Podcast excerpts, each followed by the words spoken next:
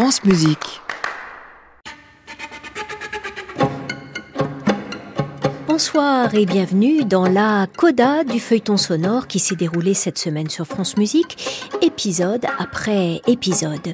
Ce feuilleton, on le doit au compositeur d'origine argentine Luis Naon, figure bien présente sur la scène musicale française. Pour France Musique et pour les musiciens et musiciennes de l'ensemble Diagonal, conduit par Ruth Schreiner, il a eu grand plaisir à renouer avec le défi des miniatures, un défi qu'il avait relevé plusieurs fois dans le passé pour cette émission. Le résultat va se faire entendre ce soir d'un seul souffle, cinq miniatures jouées par cinq musiciens et musiciennes. D'ailleurs, le chiffre 5 est omniprésent. Il va jusqu'à contaminer le titre de cette suite, Royas. Joyas, Joyas ou Joyas en prononciation argentine. Ah oui. A deux exceptions en français. Joyau, qui est peut-être le terme le plus littéral, euh, le plus proche. Le plus proche et bijoux. En fait, ça désigne les deux choses. J'ai plus pensé à en tant que, en tant que bijou, en tant qu'objet, et non pas en tant que pompeux joyau de la couronne. Oui. Je, plutôt pensé à, à un terme de, d'un objet ciselé, façonné, en espérant le plus beau possible, dont la beauté est apparente. Donc c'est un peu ça qui m'a guidé dans le travail de cette pièce.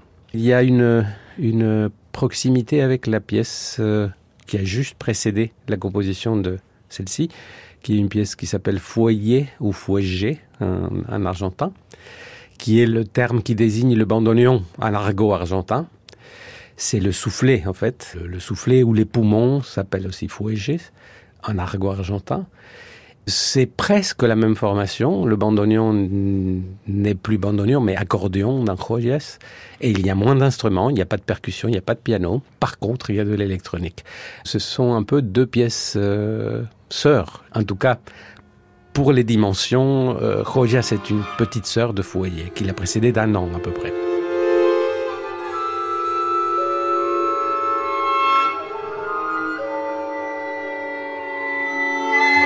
Vos origines vous rattrapent tout le temps, euh, Louis, parce qu'il y a toujours ou souvent du bandoneon ou de l'accordéon. Hmm. En tout cas, là, dans ces deux œuvres-là, il y en a. Oui, Fouégé est volontairement teinté de, du son de bandoneon, du jeu de bandoneon, euh, des certaines tournures qui, auxquelles on n'échappe pas vraiment, sauf très difficilement.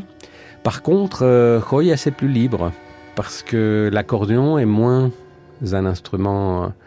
Euh, proche du tango. C'est un instrument extrêmement dynamique, euh, avec des, tessitures extrêmes. C'est un instrument d'orchestration, c'est un instrument d'électronique, c'est un instrument tellement euh, malléable, tellement caméléon. Donc il me plaît beaucoup aussi, pour d'autres raisons. Autour de l'accordéon dans Joyas, il y a devant la flûte et la clarinette, deux cordes, le violon et le violoncelle. En réalité, ce quintet est en soi un orchestre en miniature ou disons un corps à cinq têtes. Il y a une volonté d'orchestration un petit peu permanente. L'ensemble est comme un scellé unique euh, être vivant. Parfois, il y a des échappées. A... oui. Mais c'est vrai qu'il y a la volonté de créer une sorte de fusion de timbres, une sorte de fusion de morphologie entre tous ces instruments et de conduire un discours qui est proche des joyaux ou des, des belles choses qu'on trouve dans le phrasé. Et moi, je suis très sensible au phrasé dans la musique, à, à la gogique, à la manière dont le son rebondit dans le temps et il s'épanouit. Et donc ça, c'est fait en, fusion de tous les instruments. En fait, il faut dire aussi que dans ces pièces, il y a, il y a cette idée-là qui est un peu permanente dans tous les mouvements, mais par un jeu de permutation de lettres, euh, Joyas devient Goyas, qui devient Gotas, qui sont des gouttes. Ensuite, Motas, qui sont des, comme sorte de volutes. Et Rotas, qui sont des, en portugais, des, des routes. Et en espagnol les choses cassées. Uh -huh. Donc il y a une sonorité plus rock dans Goyas, donc la deuxième mouvement et le, le dernier, Rotas, puisque les choses se cassent. Et donc il y a une, une volonté de donner une couleur un tout petit peu particulière à chacun des mouvements, tout en gardant une sorte de continuité qui a à voir avec le phrasé et avec l'ensemble le, en fait.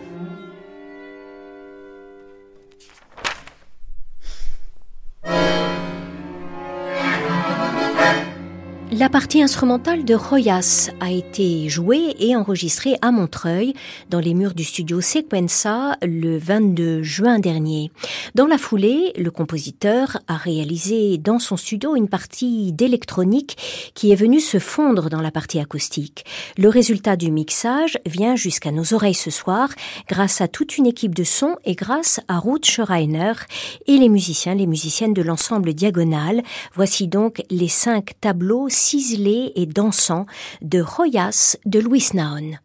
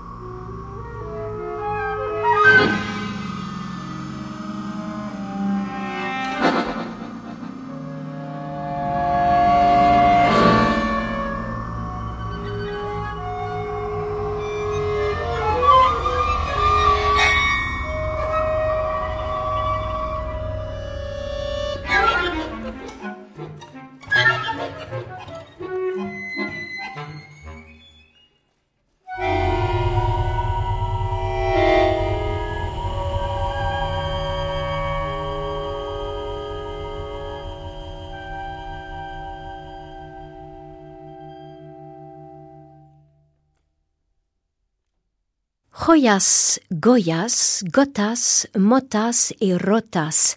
Les cinq variations de Royas, une page nouvelle de Louis Naon pour quintette instrumentale et électronique dans la version bien pulsée de l'ensemble diagonal sous la conduite de Ruth Schreiner à la flûte Matteo Cesari, à la clarinette Juliette Adam, à l'accordéon Anthony Millet, violon Ayacono et violoncelle Jeanne Maisonhaute. C'était au studio Sequenza de Montreuil le 22 juin dernier. Équipe de prise de son Hervé Dubreuil avec Amandine Grevos-Frichou et Thomas Vinrigné. Direction artistique Arnaud Moral. Coordination Marion Guimet.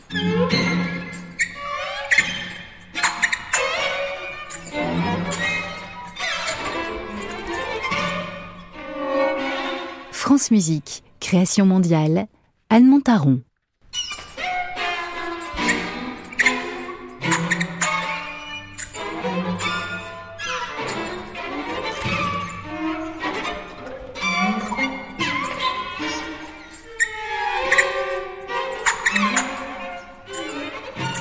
Le jour de l'enregistrement de Royas à Montreuil, je me souviens très bien avoir vu Louis Naon danser sa musique, en tout cas dessiner dans l'espace les lignes de l'articulation du discours.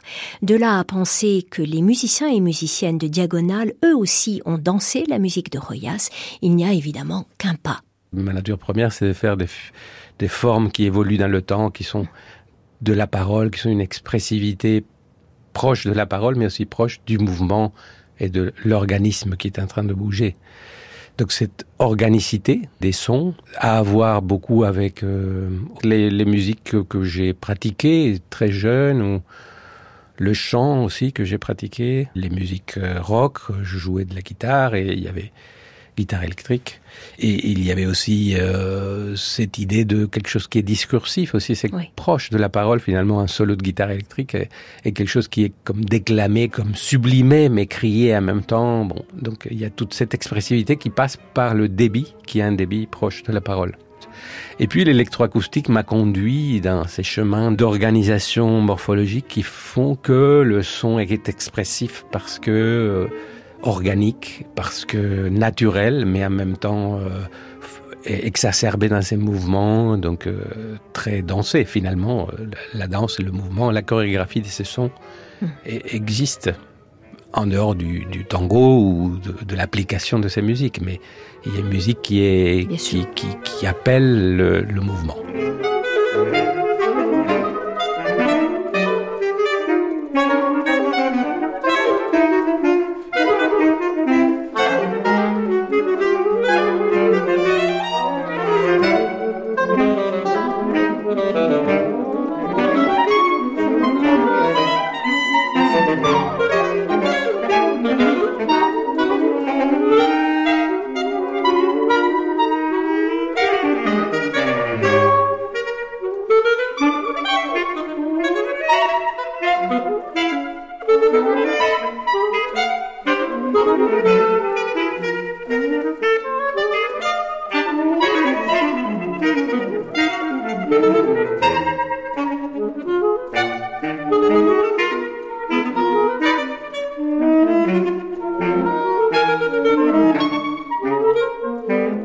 De l'électronique, de la partie électronique. Comme souvent dans votre musique, Louis Naon, j'ai le sentiment que cette, euh, cette partie électronique, elle est d'une grande finesse. C'est juste euh, des irisations, des, une ponctuation parfois, ou un, euh, donner un halo à la musique acoustique. C'est vrai, et en particulier dans, cette pièce-là, dans laquelle je m'étais imposé au départ une prémisse qui était de ne pas trop transformer les instruments. Alors, il y a quand même quelques petites transformations des instruments, mais elles sont très très ponctuelles et très secondaires, je crois, dans l'œuvre. Mais il y a surtout des sons synthétiques. Alors, j'ai beaucoup travaillé sur plusieurs synthétiseurs différents des sons qui ont une morphologie, enfin, justement la morphologie, la couleur de ces sons, pour aller dans le sens de ce que j'avais écrit et de ce, que, ce qui était écrit sur la partition. Je n'ai pas fait les sons de synthèse en regardant la partition, en suivant quelque mmh. chose ou en écrivant par-dessus une synthèse euh, paramétrique, je dirais, mais c'est plus des, des jeux sur les synthétiseurs ou des trouvailles morphologiques sur les synthétiseurs. Et ensuite, un travail de montage, qui est aussi une façon de réarticuler les matériaux qui sont parfois un peu trop lisses ou un peu trop droits des synthétiseurs. Thank you.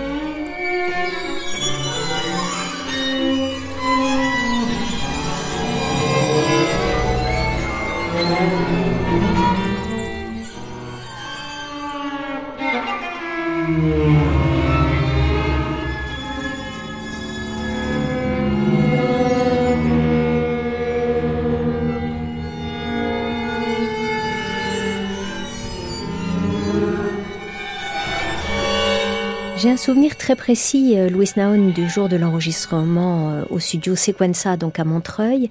Je vous entends dire Ah, c'est pas possible, je, comp je, compose toujours la même musique, je me reconnais. c'est naturel, ça, de la part d'un compositeur, de reconnaître sa patte, de reconnaître sa touche. C'est normal, je pense. Oui, c'est normal. Parfois, on s'en veut, euh, on s'en veut de pas se renouveler peut-être davantage. Mm. C'est un peu comme quand on se regarde dans le miroir, hein, à partir d'un certain âge, on s'est dit, ah tiens, c'est, voilà, je suis toujours le même. C'est un peu plus vieux, certes, ou plus ridé, mais c'est toujours ça.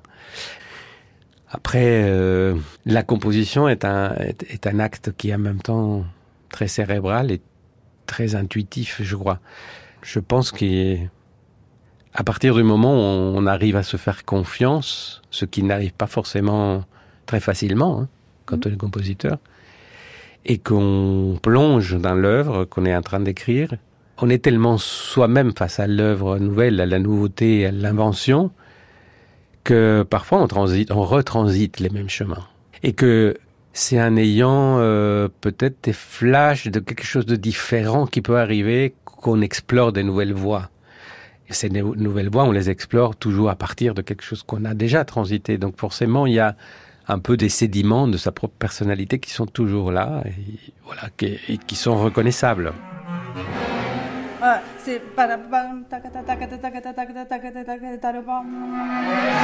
Ruth, toi qui connais si bien la musique de Louis, comment est-ce que tu sens son évolution au fil des années Tu sens des constantes Tu sens des choses nouvelles venir, arriver En fait, je sens une évolution pas seulement dans, dans, cette pièce que je viens de faire, mais dans d'autres pièces que j'ai pu faire euh, il y a un an ou, ou des pièces, d'autres pièces que, que j'ai écoutées un concert. Et je pense que lui va vers euh, une écriture de plus en plus simple apparemment, mais qui est en même temps euh, peut-être le plus difficile pour y arriver à donner l'impression que la musique est cool toute seule avec une extrême fluidité. Hum, ça nécessite une énorme maîtrise d'écriture. C'est ce que je vois, parce qu'en même temps, il y a cette précision dans l'écriture et qui est absolument indispensable, et en même temps, un grand mouvement. Et c'est très simple, si je peux me permettre. Le, mouvement, c'est-à-dire le, sens de la phrase, le sens de la forme, le sens de, de l'énergie, comment elle va, elle revient, ça on le sent tout de suite, mais on peut jamais se lâcher complètement mm. parce que on perd cette précision. Et c'est là le grand défi. Bien sûr, la tentation est grande de savoir si Louis Naon se retrouve dans cette vision de la chef d'orchestre Ruth Schreiner. Euh, je crois qu'il y a, une forme de conscience, nécessité d'équilibrer certaines choses.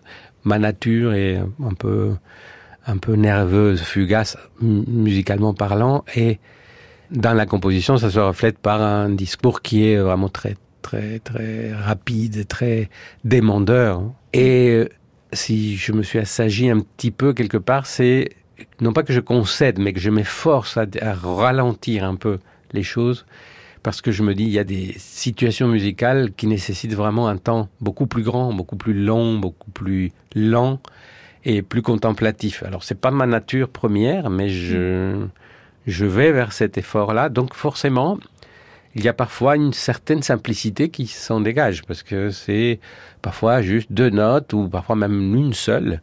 il y a juste une question de timbre qui est là, et, pas plus. Mm. Et, et, pendant une durée assez longue. Donc, chose qui me ressemblait pas, que je n'osais peut-être pas faire avant, et que j'ose peut-être plus faire aujourd'hui.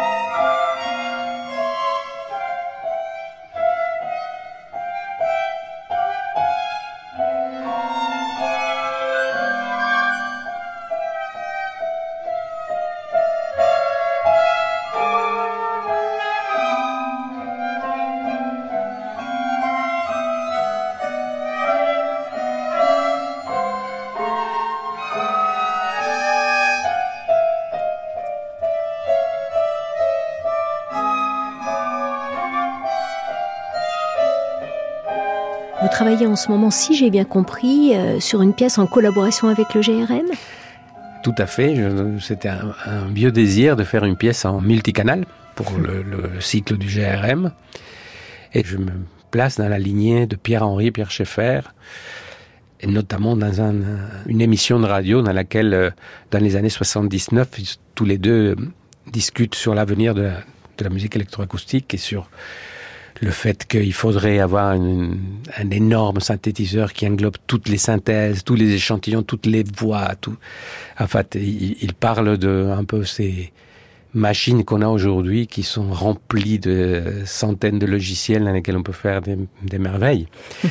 En fait, ils en parlent et ils disent euh, il faudrait que quelqu'un prenne le relais de la symphonie pour un homme seul, euh, voilà, et qu'il fasse une œuvre comme ça.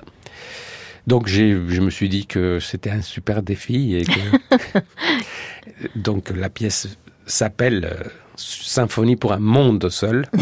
Alors c'est peut-être un peu plus sombre, mais il n'y a plus l'homme seul, mais le monde qui sera seul peut-être un jour. Donc euh, l'idée de cette pièce, c'est de justement avoir une espèce de totalité de, des sources sonores possibles pour euh, fabriquer une matière, fabriquer un discours.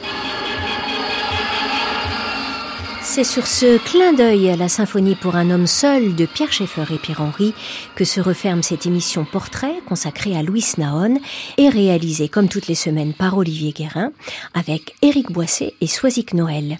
Dimanche prochain, nous serons en compagnie du compositeur Frédéric Durieux à la faveur de la rediffusion de sa suite de brèves pour voix de théâtre no et quatuor à cordes baptisée Atandate. Début du feuilleton demain lundi 13h30 sur France Musique à réécouter sur francemusique.fr.